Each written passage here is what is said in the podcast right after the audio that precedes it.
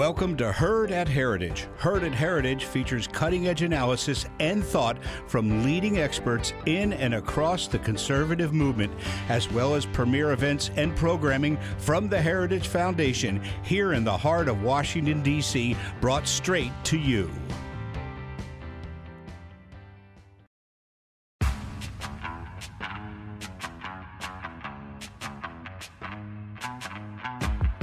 Hello, and welcome back to the Power Hour, the Heritage Foundation Center for Energy, Climate, and Environment's podcast.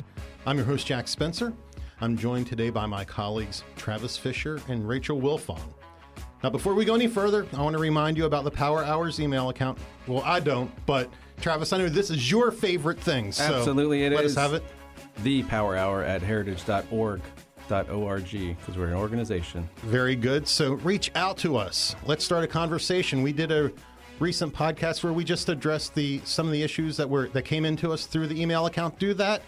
If you have an issue you want to discuss, let us know. If you have a person you want us to interview, let us know. So write it down.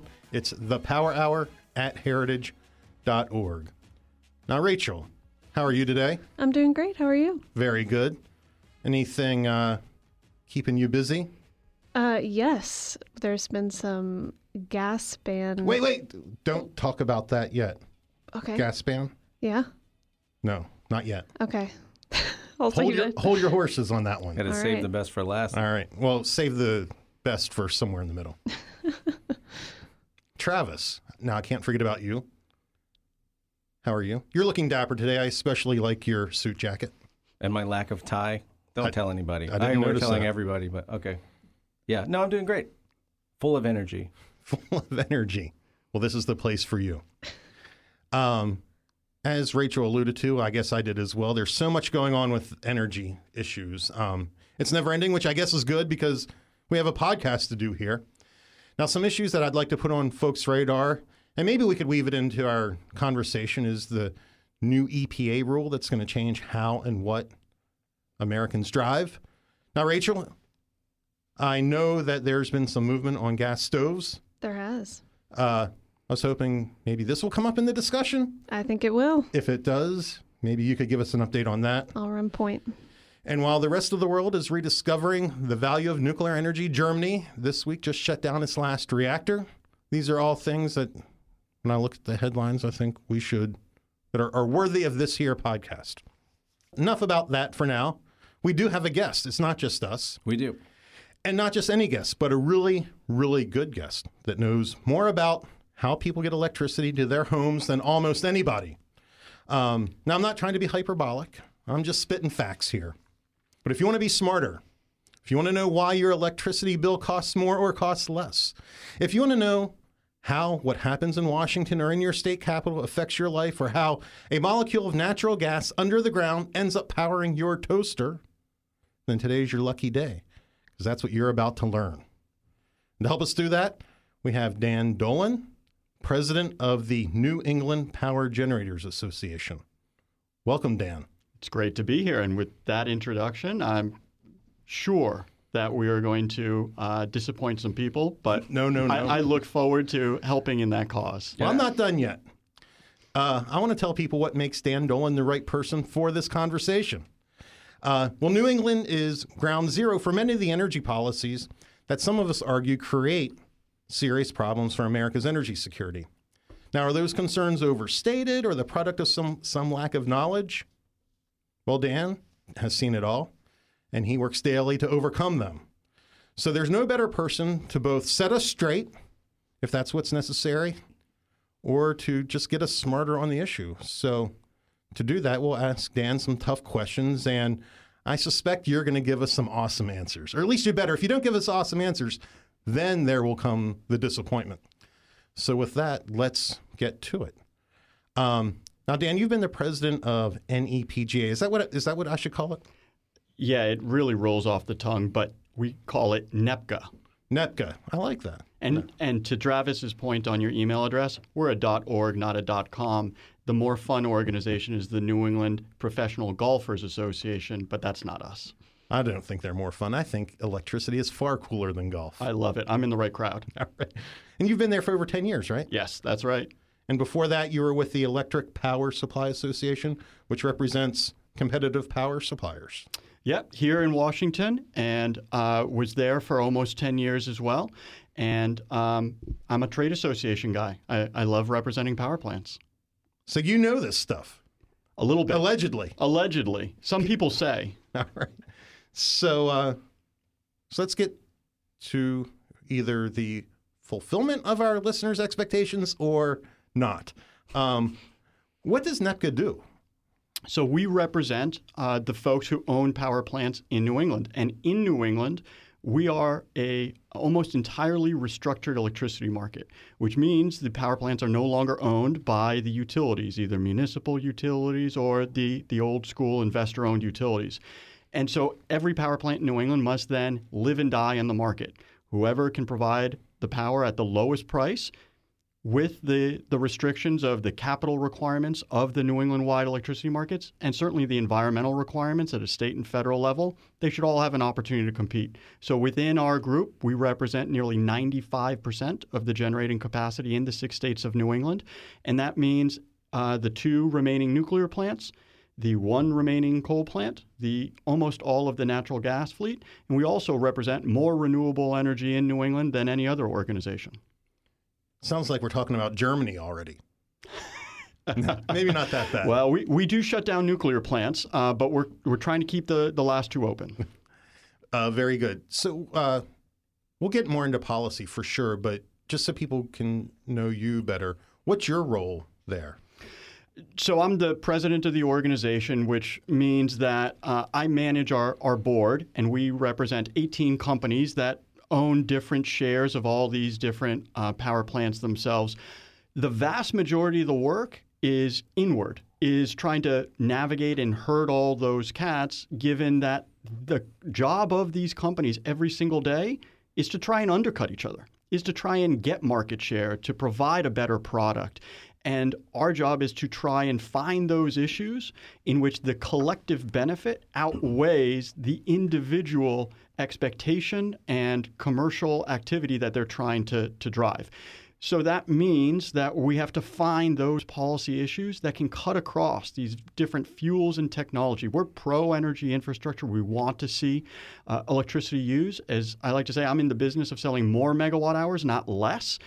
And as part of that, we look at how do you set up the rules for how electricity is bought and sold coming out of the power plant to then serve a consumer? What are uh, the different structures that have to be put in place? And particularly in a region like New England, it means navigating uh, a, a pretty dramatic change in course that the states are driving in terms of how electricity is going to be consumed, for what products, and how electricity is generated and created. Our organization then externally has really two primary purposes. We operate uh, primarily in the regulatory structures. As uh, interstate commerce and interstate market, we're primarily regulated by the Federal Energy Regulatory Commission here in Washington. And there is a, a New England wide stakeholder process called NEPOOL that helps design all those market rules that then works with ISO New England, the market operator. And we come together through that process, then come down to Washington, see if those new rules uh, can get passed, and sometimes try and change the rules in place. And then we also work with the states, the governor's offices, the legislatures, the public utilities commissions, trying to set the top line policies and priorities, working with them because while at a federal level the sale of electricity is, is wholesale, is interstate in nature, the siting is actually still wholly controlled by the states themselves. And so some of the environmental regulation, the siting of new facilities, and certainly some of the policies that states put in place in New England, let's say, uh, goes into the wholesale markets, affects the wholesale markets, we try and manage that process as well. And given that, frankly, we're not exactly the uh, uh, most outward facing industry, we try and serve as the face, the voice for the industry overall with external stakeholders as well. I also just wanted to add a personal note. I've known Dan for a few years now, and he's always been incredibly helpful, even when uh, he had no reason to help me. I think our first conversation was when I was in the middle of the DOE report in 2017, and I was like, Dan, what is going on in New England? Can you help me make sense of it? And he's just always been incredibly helpful. I, I, I appreciate that. And he's a human being and speaks English. And that is such a valuable thing, you know, in this acronym laden world where Dan has survived in the trade association space in wholesale electricity for his whole career. And that's, that's something itself, you know. NEPGA, EPSA, FERC, ISO, RTO, all of this stuff is a lot of people glaze over. It's hugely important, and Dan's doing great work. So one of our prior podcasts, we had Bernie McNamee on, and we got a great response. People really enjoyed it. But one of the pieces of feedback I got was that we didn't go into the very basics of electricity production. And I was wondering if we could do a little bit of that with you today. Sure. And Travis, I know you have a lot of knowledge on this. So, um, how does, at, in very the very simplest terms, um, how does electricity get to our house? Like that that from a molecule or a whatever in the ground to my toaster. Well, it starts as a freedom molecule. And in New England, sometimes they import the freedom molecules from Trinidad and Tobago. We'll get into that later, but And now I'll- I'll now I let- know exactly what you're talking about. Thanks for that for that clarification. I love it. Well, so at its most basic level, what power plants do is uh, try and create really fancy ways to boil water. And that's about it. So um, we use a fuel, and that fuel can be natural gas, it can be uranium, it can be coal, or, um, or, or just about anything else. And what um, most of those facilities do is then uh, burn, create a combustion of that product. Obviously, a, a nuclear reaction is a little bit of a different thing. But if we're talking about fossil fuels, they, they burn that product to then heat up water, create steam, which then goes through pipes to spin a really big turbine. And a hydro facility skips the creating steam and just uses a river flow or a pond to, to spin that same turbine. That spinning of the turbine then creates the actual energy, the electricity, which then gets distributed onto um, primarily bulk transmission lines. And those are the big lines that you see on the highways overhead. That is the bulk wholesale transmission system, which is also at the, the federal level. Then that gets stepped down in voltage to a more manageable level that then is distributed in the individual communities and comes into the homes and businesses. So those bulk lines are those the ones that you see that are like huge and almost look like a giant stick man. That's exactly right. Okay. So so that's the bulk. They go and then they go to some place. So then they get stepped down in, in voltage. Uh, the to try and move as much electricity as possible, we have them at very high voltage rates. And then as they have to come into our toasters and all the other appliances in our home, those are regulated on, on a much lower voltage basis. So you go into substations and transformers that bring that voltage level down that then gets distributed on what's called the distribution network. And those distinctions are important because those big transmission lines, the, the stick figure uh, transmission lines, that's all regulated at the federal level. The power plant sales are all regulated at the federal level, except for most of Texas. That distribution network, that's regulated at the state level.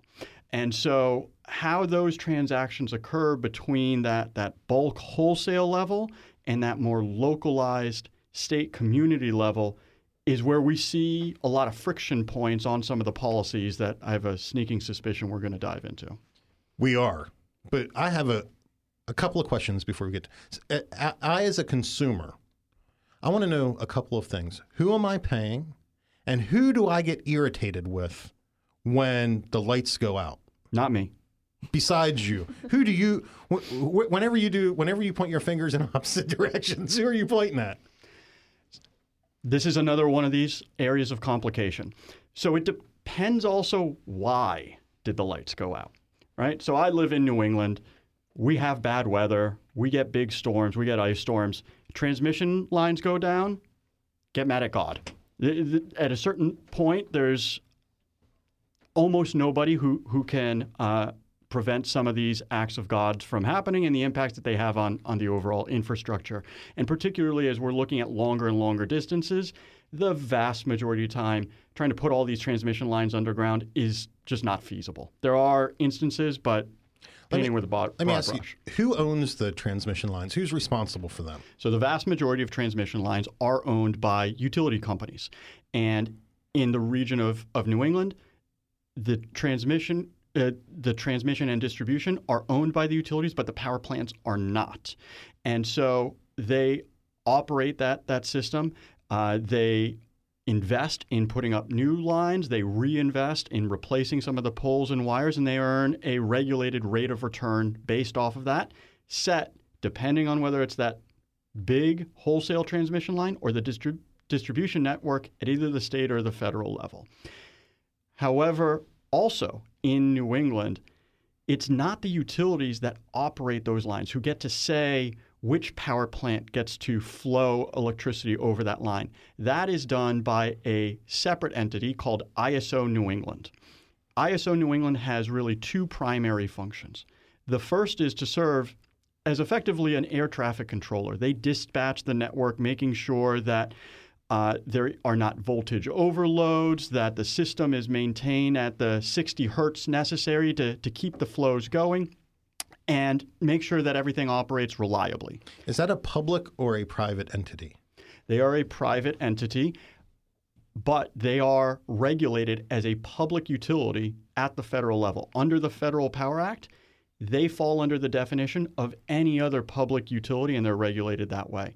They also have a second critical function, which is almost like a NASDAQ. They are a, an electronic market that clears the or dispatches the lowest price electricity to meet whatever is that increment of electricity demand to keep the lights on in that moment. And they help set what are the products, what are the rules for participating, what are the financial requirements to participate in these markets. That is all done through this regional transmission organization, this independent system operator. And in New England, it's ISO New England. Okay, so who do I who am I paying? When I pay my electric bill, who am I paying? So the customer relationship primarily happens with the utility. So in New England, the two biggest utilities are EverSource and National Grid, and uh, their it's going to be their logo on your bill that you get every month, So they own the transmission lines. and the distribution lines. And the- Correct. and so who who are they paying to get electricity onto their line to sell to me? So that can happen in one of two ways. Either you are just a utility customer, which the vast majority of households are, and the utilities incrementally, so every six months or so traditionally, they go out into the market and they say, we need bids back to us on who can provide electricity to all our electricity demand over these next six months. And these wholesale suppliers, sometimes they're generators, sometimes they're other entities that put together different electricity portfolios to then meet that, that utility demand, and the utility pays that supplier. There, are, however, is another market which is a competitive retail electricity market, which means there's some other entity who says, I think I can provide a better product, either a lower price or uh, a different makeup of that power generation source. For example, if folks want to have a higher percentage of renewables in their portfolio, or they want to be able to lock in a price for more than just those six months, they can create different structured products. And the utility then simply acts as a pass through for that retail supplier, and the customer would flow the money through them. Okay. Seems uh Complicated? I was going to say simple enough. Mm. No, it's it's it's extraordinarily complicated, and it seems because it's not straightforward. Um, very easy. It's not straightforward. There is layering of public and private authorities. There uh, that gives space for, and I'm not. I'm, this is not an accusation of anyone. It gives space for corruption. It gives space to um, to extract bits of money here and place it there, to build business models around agendas because it's not so straightforward. And kind of just generally speaking, is this how these markets operate across the country? Is this just your region? Uh, okay, so this so, is so it, there's actually essentially two different structures that happen across the country. There's the the model I just described, which is primarily the Mid-Atlantic up through New York into New England, out to about Chicago, and then most of California and most of Texas. The rest of the country, painting with a very broad brush, is in what we would consider the more traditional model of a vertically integrated utility structure in which a single company owns the poles and wires as well as the electric power plant itself, the, the generating source.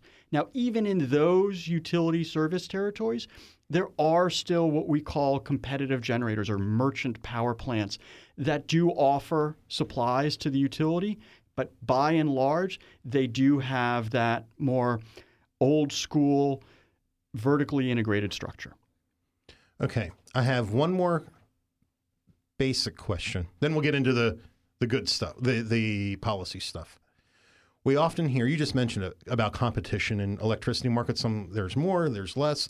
You just mentioned in describing the way New England and the competitive markets are set up, a number of different layers of of of business. Could you describe? Could you help me understand where there are opportunities for competition, where competition exists, where it could exist but doesn't? Sort of walk me through the the the, the landscape of competition. Yeah. So the the biggest area of competition is in that electricity supply. And that comes in two steps as well. First is just the production, the creation of, of electricity, and that's at the power plant level. That is a highly competitive market that has been a highly competitive market for now uh, about three decades across the country. There is a second layer, which is then in the packaging of, of that electricity there are what are called power marketers or power traders who then take that, that electron and say, I can figure out a, a better way to package that for a consumer. Again, take the risk of, of cost over a longer period of time. I can put together a different portfolio of resources that, that create that electricity. I will then resell that. That's why it's a wholesale market. There is a, a sale to a resale. I will resell that mark that that product to an individual consumer. The utilities, for the most part, are the face of that market for the consumer. They purchase on behalf of the consumer and then flow those costs through. That right now is the biggest area of competition. What has traditionally been the part that has been most insulated from any competitive market is that transmission and distribution function. However, we are starting to see little glimmers of opportunity for competition on the big bulk transmission projects. Those are the ones that have to be planned many years in advance. They are usually discrete in terms of we need to get from point A to point B, and we've got a gap here in the transmission network. There have been several policies over the years, including acts of Congress going all the way back to 2005, looking at trying to increase competition there. Can we explore putting up some of those same competitive pressures on the transmission system? And there are some of those competitive transmission lines, but it really hasn't been a robust move. Uh, and in fact, what we're now seeing is a move in the other direction, where there has been legislation in several states to actually block that type of a competition on the transmission network. What is still the part where I don't see any competitive movement in the United States is on that distribution network. That the wires you see on your, your leafy street uh, into your home, that is purely just whatever utility service territory you're in, that uh, is just given to them. And while maybe it has nothing to do with it, there's also, just from my years of experience as a consumer, seem to be the thing that breaks down and prevents me from getting electricity the most. So maybe there's not a causation there. Maybe it's just correlation. But being the free market guy that I am, I am I always err on the side of competition giving me a better product at a better price, and uh, maybe it's just l- luck. But it seems to me that the place where there's the least amount of competition is the place where there's the most amount of issue. Well, and I would also argue that the parts of the electricity bill that, that you and I and everybody else pays every month where we have seen the biggest increases over the last 20 years have been those most highly regulated, inured to competition segments, particularly in New England on the transmission side. In other words, when your bill goes up, it's not Dan's fault. Not every time. It's not the generator's fault in general. There is a massive amount of new spending on transmission. Some of it is things that end up in rates that have nothing to do with even generation or transmission per se. We're seeing a lot of things like, oh, utility wants to build the EV charging station and want to put that in the rate base. So there's a lot of stuff that ends up in your bill that may not be directly related to the things that Dan is talking about. So that's another layer to add on top. And we're it. seeing that now with the the wind um, the wind lines out west, where they're trying to socialize the cost of that stuff.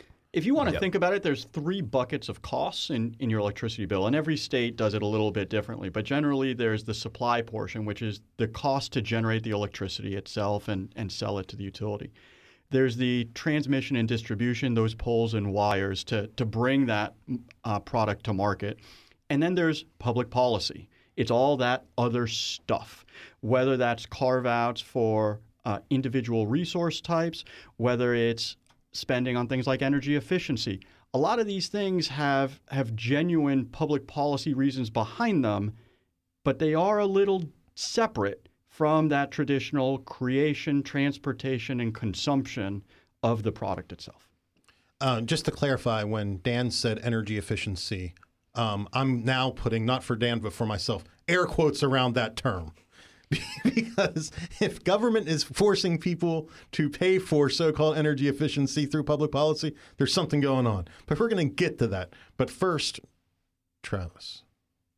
Well, so on the energy efficiency point, there is actually a way to sort of shoehorn that into the market. You can you can do energy efficiency in sort of this they call them aggregators. You can do like a demand response aggregation and sell that into the market. So there is it's not entirely government bad energy efficiency, but there there is certainly an element of that. One thing I wanted to raise though, we we talked about the prevalence of offshore wind, especially in New England. It seems like a New England phenomenon can tack Jersey onto that in the next few years.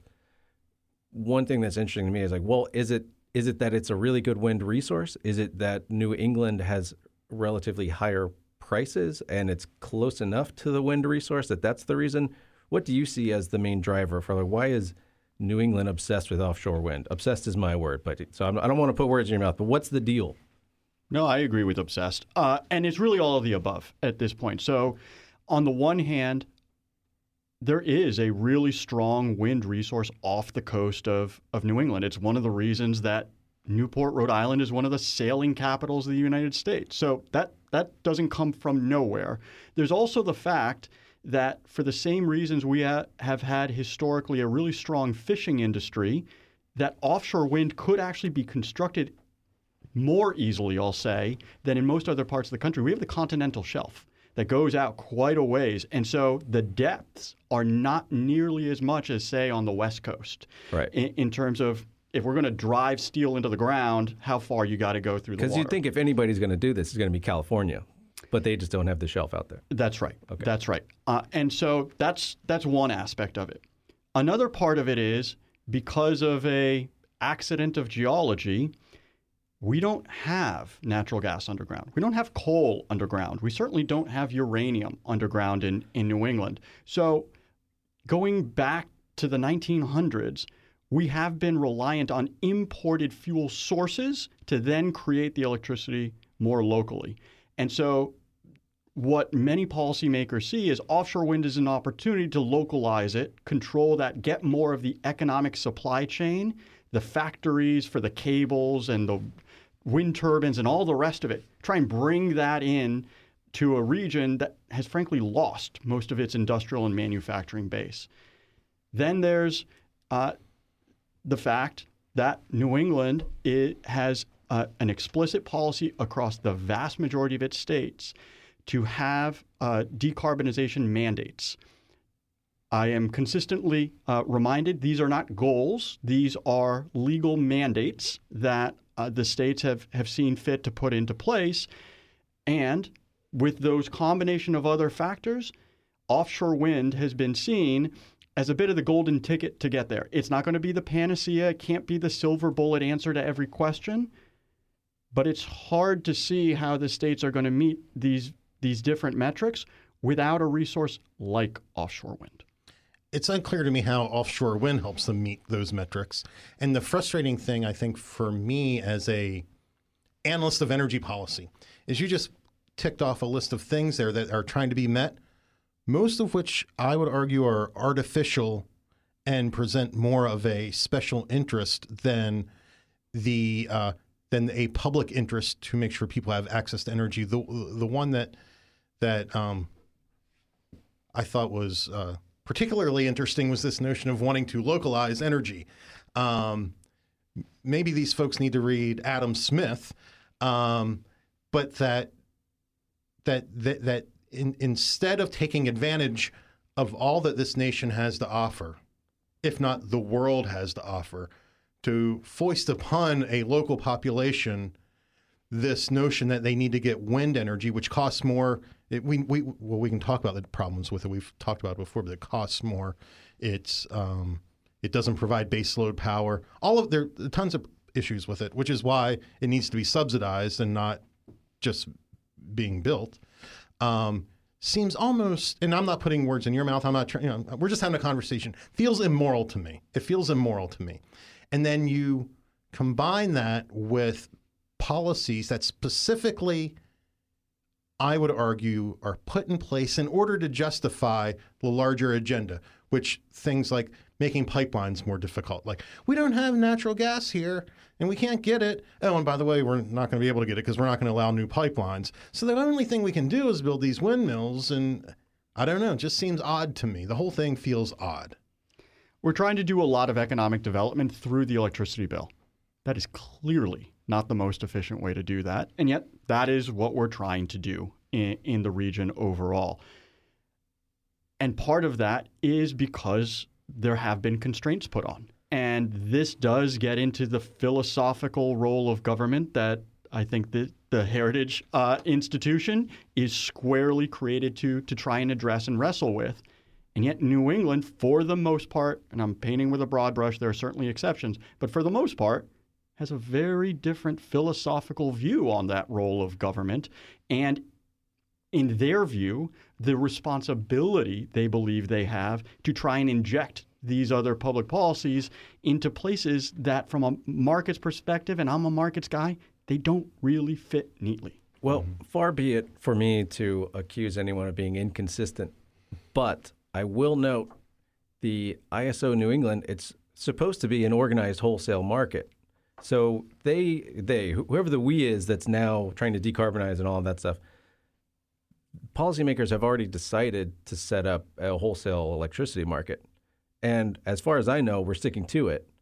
But then the question is, why not just jump with both feet into that paradigm?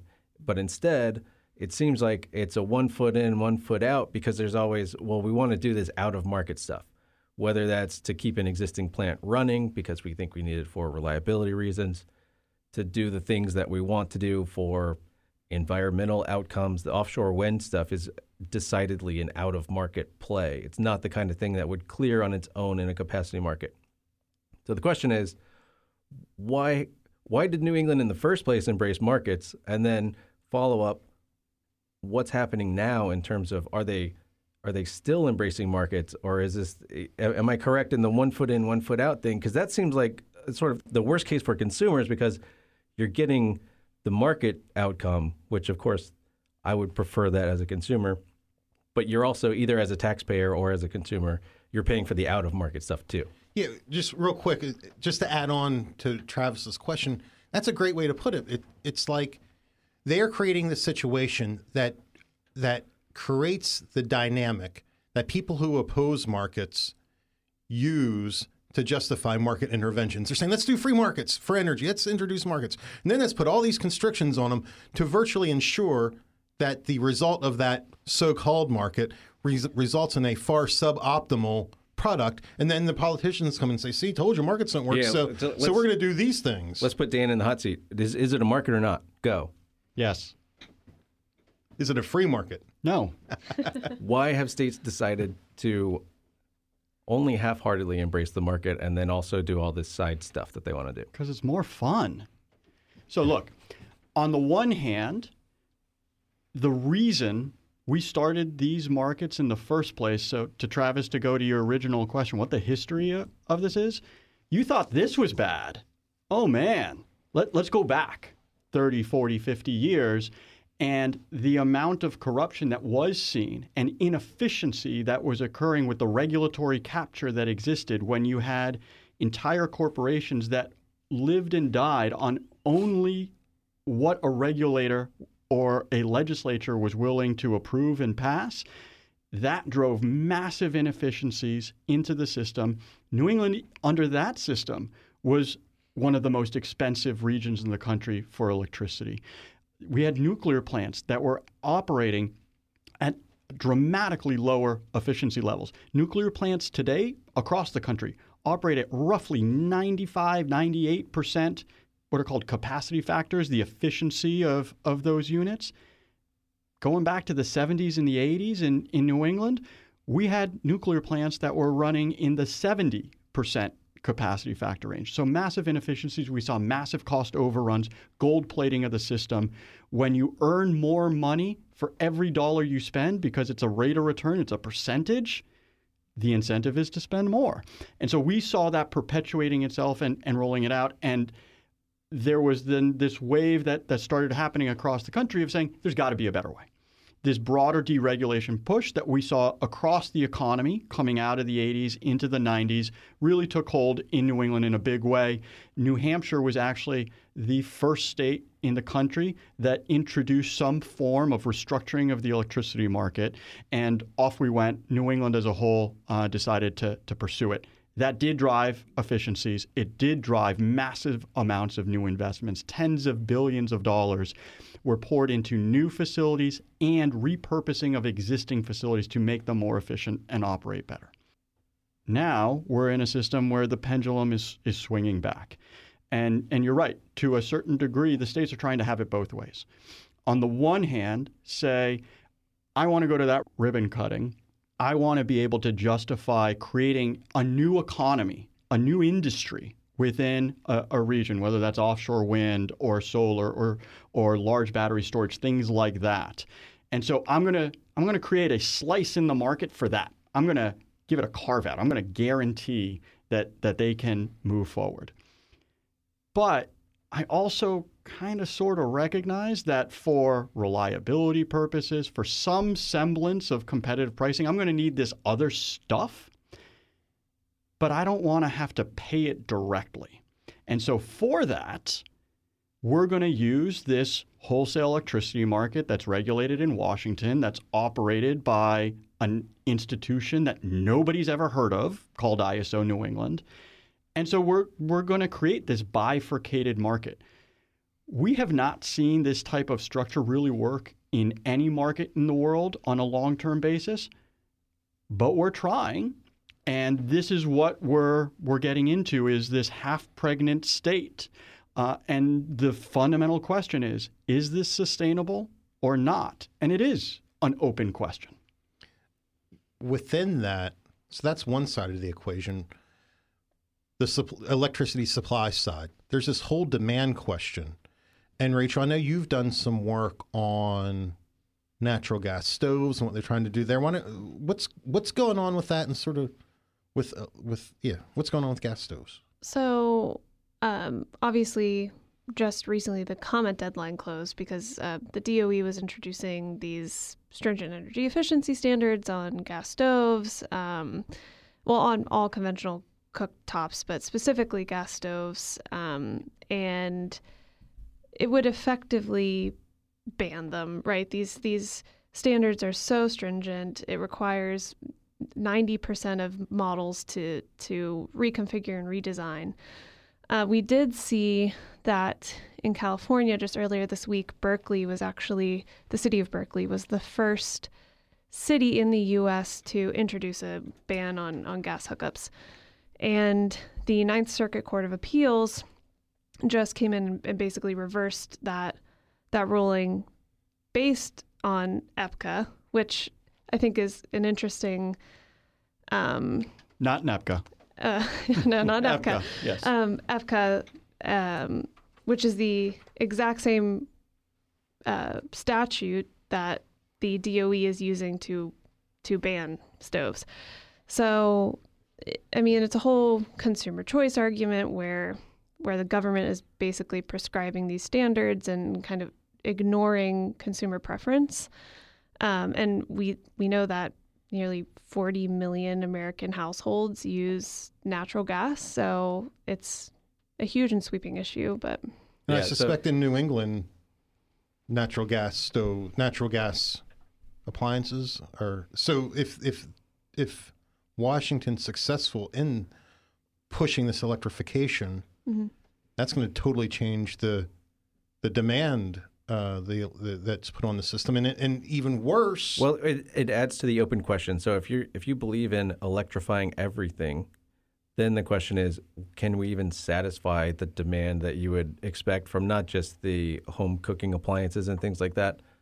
If you try to electrify transportation, all of it. So if you want to sort of cram the EV narrative, if you want electric vehicles instead of internal combustion engines, all of that falls on the grid too. And then that's a question of at the same time, and again, it's like the same the the same government ag- would the- never push that, Travis. the same agency is on both sides of this coin where like EPA regs are the the things in part shutting down coal plants some I, I'm I'm curious also to see I, I don't know the answer to this but there's a lot of oil fired generation in New England I'm curious if you know the EPA's new mercury and air toxic standard rule if that's going to have an impact where you can't even operate oil fired power plants anymore then it's a question of so it's the same agency saying, well, now everybody has to be on EVs. It's the I would call it like the California paradigm where you go, everything has to be electric, but there's not enough electricity for everything already. So uh, sorry, sort it out. You know,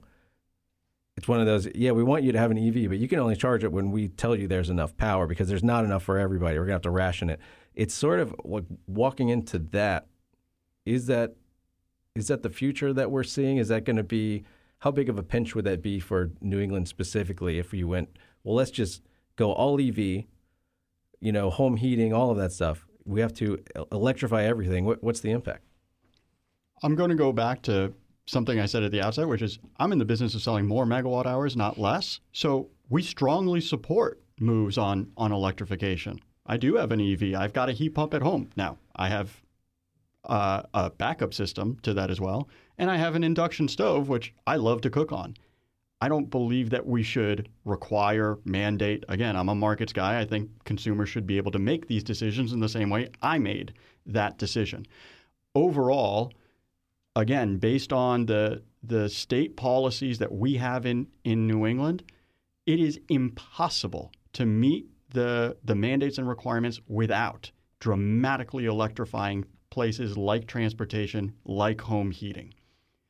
The question I think, Travis, you're trying to get at is can the grid sustain that? Are, are we walking into a trap? Or I'll put a finer point on it.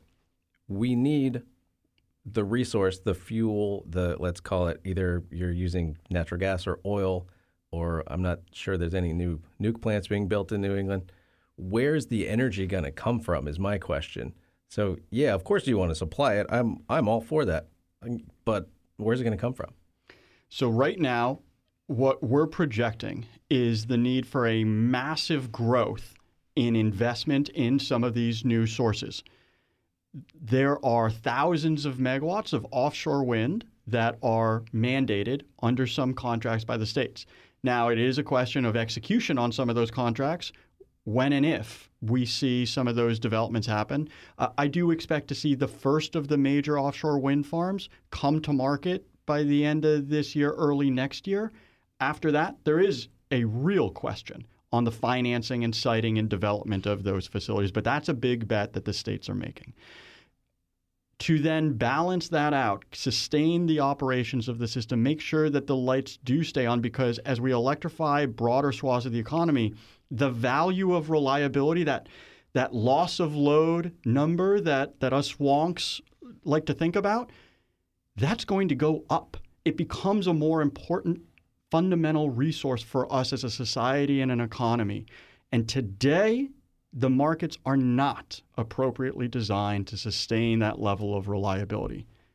We're working on it. We're, we're pushing hard to try and get there, create the structures, create more products for keeping more uh, generation in reserve for those times when the wind doesn't blow, the sun doesn't shine, and you've discharged the battery.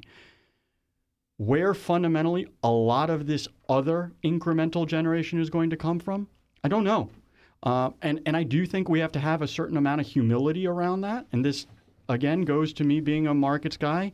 I think we have to be more comfortable with not knowing exactly what is that resource that's going to come out. Let's set out that policy priority. Let's set the structures that are necessary around reliability criteria and delivery, and hopefully then drive a competitive structure to create that innovation, the new investment that is going to be necessary. So that's my optimism uh, for New England. I, I do think we can do this, but right now it is really uncomfortable and really hard. Well, it, so so for from an outsider point of view, and I, I, should note that FERC is pretty actively engaged in these issues. So there was, I believe, September of last year, there was a forum in New England on FERC came to us. Right. So it was a what are we going to do about New England? And in the short term, I think the only answer, and thank God we did have a mild winter. I think in the short term, the answer was let's cross our fingers and hope for a mild winter, and that's exactly what happened. And thank God. But moving forward, and FERC does have another one of these forums in, I believe, June, and you know, encourage folks to follow along on all this stuff. But it's it is a tough nut to crack. It is one of those things where, yeah, even if you are able to reduce the amount of gas burned in the region, for example, so you know your fuel use in aggregate is down. The moments when you need it, you really need it, and you need high flows. So it's more of a question of timing and sort of the the amount that that you can get, especially on short notice. You don't know exactly when the bad weather is going to hit, if it's going to hit this winter at all. Uh, I'm just curious how how you're approaching these forums and sort of what what your view towards the the FERC and I guess we could even bring in the NERC end of that, the North American Electric Reliability Corporation, which is the um, FERC designated ERO the Electric Reliability Organization, which is all. You told me no acronyms. This is all. I'm trying to spell them all out, but this is all sort of in the post, you know, the August 2003 blackout, where everybody was like, "This system is more fragile than we realized. We need a better handle on it." And even in that context, even with the new sections of the Federal Power Act and all of that, we're still. It seems like we get stuck in these. You know, it's, sometimes it's only regional, but we're, we're sort of stuck in this paradigm of how do we ensure reliability. And again, it's just a really tough nut to crack. I'm curious how you're approaching it. So, look, we've been dealing with this this winter issue in New England. Uh, energy security, fuel security. How do we ensure a, a reliable supply for almost 20 years? It, for for us FERC groupies, uh, you go back to the winter of 2003, 2004. There were a couple nasty cold snaps in in New England that then led to a call of, hey, the system is getting too tight. This is uncomfortable. And so FERC actually did a big report on the, the, the winter cold snaps and talked about the need for firming up fuel supplies, making sure these just-in-time deliveries actually get to the power plants and that they can. And the, the shot across the bow was the 2014 polar vortex or PJM, different region. Everybody says it's sort of overbuilt, has overcapacity. Uh, depends. It depends on how the weather's doing. Um, so th- these are these are scary times. Then of course Texas the, just a couple years ago. Yep. And and so look, um, the consequences are real. Let's look at Texas. Um, huge loss of life and uh, almost incalculable economic impact. So this stuff matters. We can't wish it away. We can't hope it away. Uh, and yet, I also think that some of these winter fuel energy security issues in New England, because we have been wrestling with them for now decades, they're almost too big to wrap your hands around. The dumb analogy I use this is almost like trying to solve peace in the Middle East. It's too big. So we need to try and get individual slices of it. When FERC came to New England, they came up to, to Burlington, Vermont in the first week of September, which was a beautiful time to be there. They're now coming to Portland, Maine in the middle of June. Also a beautiful time to be there. So I, I give them Hmm, I credit. hadn't thought of that. That's very smart on their part to only go to New England in the summertime, basically. and and great breweries. So everybody come on up to Portland. We'll have some fun. We just saw some of the the individual, more specific topic areas that they want to talk about in, in June in this forum, and and I actually give FERC a, a, a lot of credit for how they're trying to structure this, because they are now looking at some of these discrete issues. New England has what I believe is the last liquefied natural gas import facility in the United States.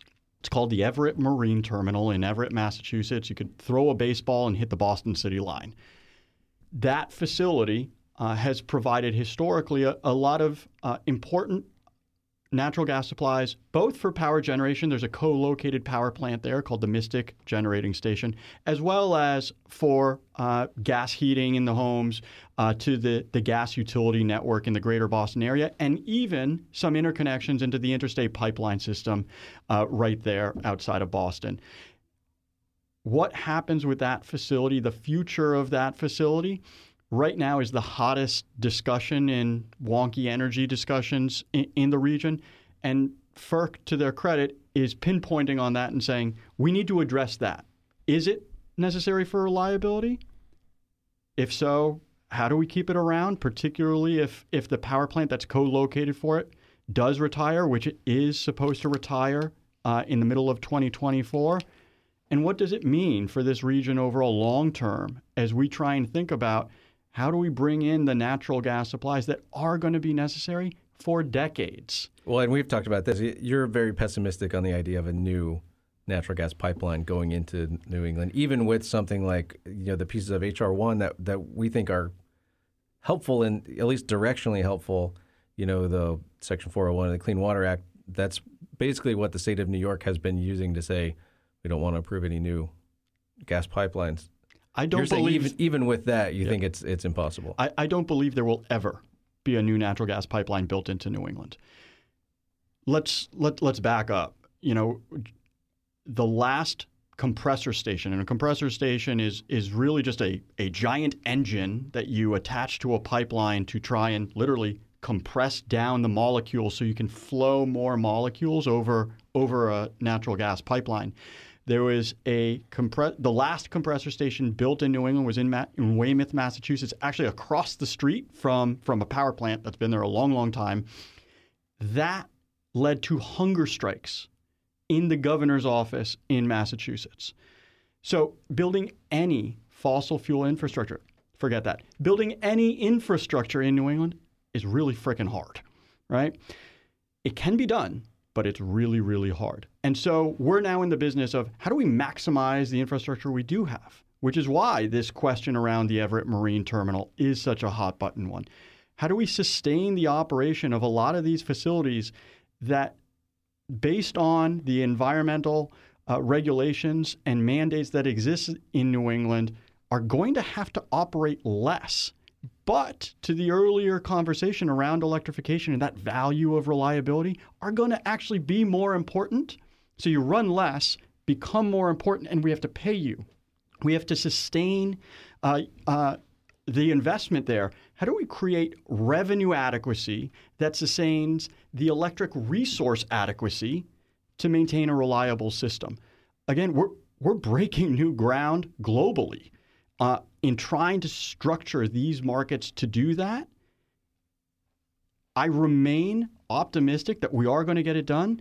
But yeah, this this muddled middle period, this transition period to whatever is the nirvana in the future, is really uncomfortable, and it, there are going to be uh, losers through that process my job is trying to represent the, the industry as a whole of making sure that there are enough winners through that process as well to get us through and, and ensure that we maintain economic viability and prosperity for the region. Dan, I'm glad you're optimistic because I can't imagine being optimistic given what you just painted.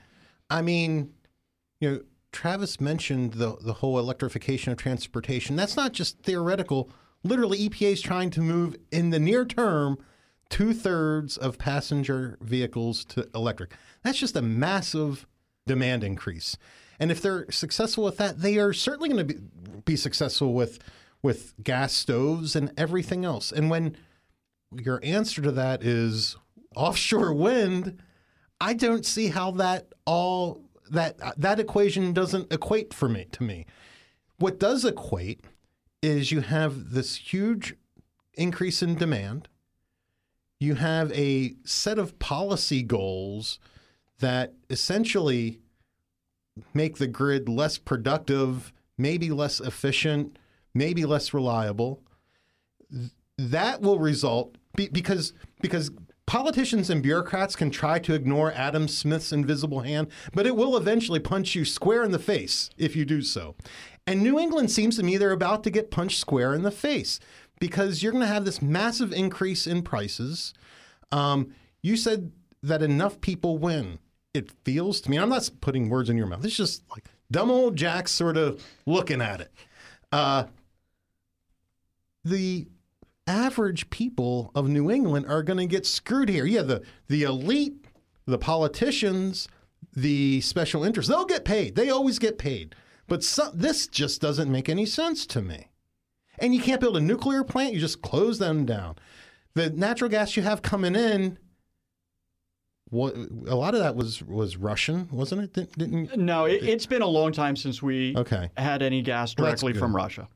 Um, but still, just it's unbelievable to me how you can be optimistic. Thank God you are. Thank God you are. Well, look, I live there, right? So I have a vested interest in making sure that we do sustain some level of affordability and reliability. He's also got on site hydrocarbons at his house. We talked about this. So that helps. I also have that. And thank God that nobody's coming around and trying to pull my propane tank out of my ground because that will never happen. Good. But uh, uh, how do the basic economics work? Like that supply and demand curve ultimately rules. You can't get you can't you can't deny it over time. No question. And so part of I, I think the responsibility that this region has is trying to do all of this as responsibly as possible because the, I think the other aspect of this is putting aside whether you believe this is the right path or not, this is the path we're on. And so, if the goal for the states um, and and many of uh, of the folks in New England is about trying to to drive this decarbonized economic future, I don't think it's because New England overall is going to fundamentally change the the emissions equation globally, right? The six states of New England have roughly the same emissions as the single state of Ohio. So then we come back to why are we doing this? To me, the why in New England is to try and demonstrate that this can be done in some form of an economic basis that is reliable, does provide continued economic prosperity um, a- across the region. This is why I, I, am hopeful that we can do this in a mar- more market based format. But, Jack, I, I get why you're more pessimistic than I am optimistic on this, because we have not shown right now that that is uh, where we're going to, to go. But I think we can get there. Well, I'm glad that you are optimistic. That was what I wanted to close on. Um, we've basically run out of time, so thank you to everyone who took some time out of your day to listen to the Power Hour. And please, if you enjoyed the podcast, tell your friends, family, and colleagues to check us out. And if you didn't, tell your enemies to check us out. Either way, just tell someone. So, Travis, Rachael, Dan, any final words? You can find this episode along with our previous episodes anywhere you get your podcasts. Just search the Heritage Power Hour and you'll see our full episode library. Excellent. Thank you, Rachael. I'm just going to say time will tell whether we should have been pessimistic or optimistic about New England. I, I'm I'm in the middle somewhere. We'll, we'll see where it goes, but you know what? This is this is an interesting experiment because, as Dan said, if the goal is to show that it can be done, the real risk is that it actually cannot be done, and you've put these six states in a very tough position. And when I say you, I mean the politicians that that set the rules. The decarbonization experiment, if it goes poorly, could be the example of what not to do. So it could actually set us back in terms of, in terms of the people who really want this climate progress, decarbonization stuff, this could be a really stark example of what not to do is the risk. States are the laboratory of government. Sometimes the chemistry stat explodes, and other times you come up with something good. And at the end of the day, I'm not actually pessimistic at all. I think that these um, regions that are going through these experiments, I, look, I think that they're going to fail. I understand. Not, not. I think that that they will fail despite the the efforts of people like Dan, and Dan will make the overall effort successful ultimately. And so that's why I'm I am optimistic. If anybody can do it, Dan can do it. Yes. No pressure. Good luck, Dan. Wait, wait, wait. Before we go, where can people reach us at, Travis? That's your that's if, your part. Oh, if they want to email us, yes. you can send an email to thepowerhour at heritage.org. And not only will we read it, but we will, if you want us to, we'll shout out your name and we'll at the Oh very we'll at the very least answer your questions. I forgot to mention, we have, you know, we're international now. We are an international phenomenon. We have um, one of the people who reached out to us is an old friend of ours. His name is Oscar from Ghana. So, Oscar, thank you so much for listening. I'm glad that you reached out. I hope you have a great day. Thank you all for listening. Goodbye.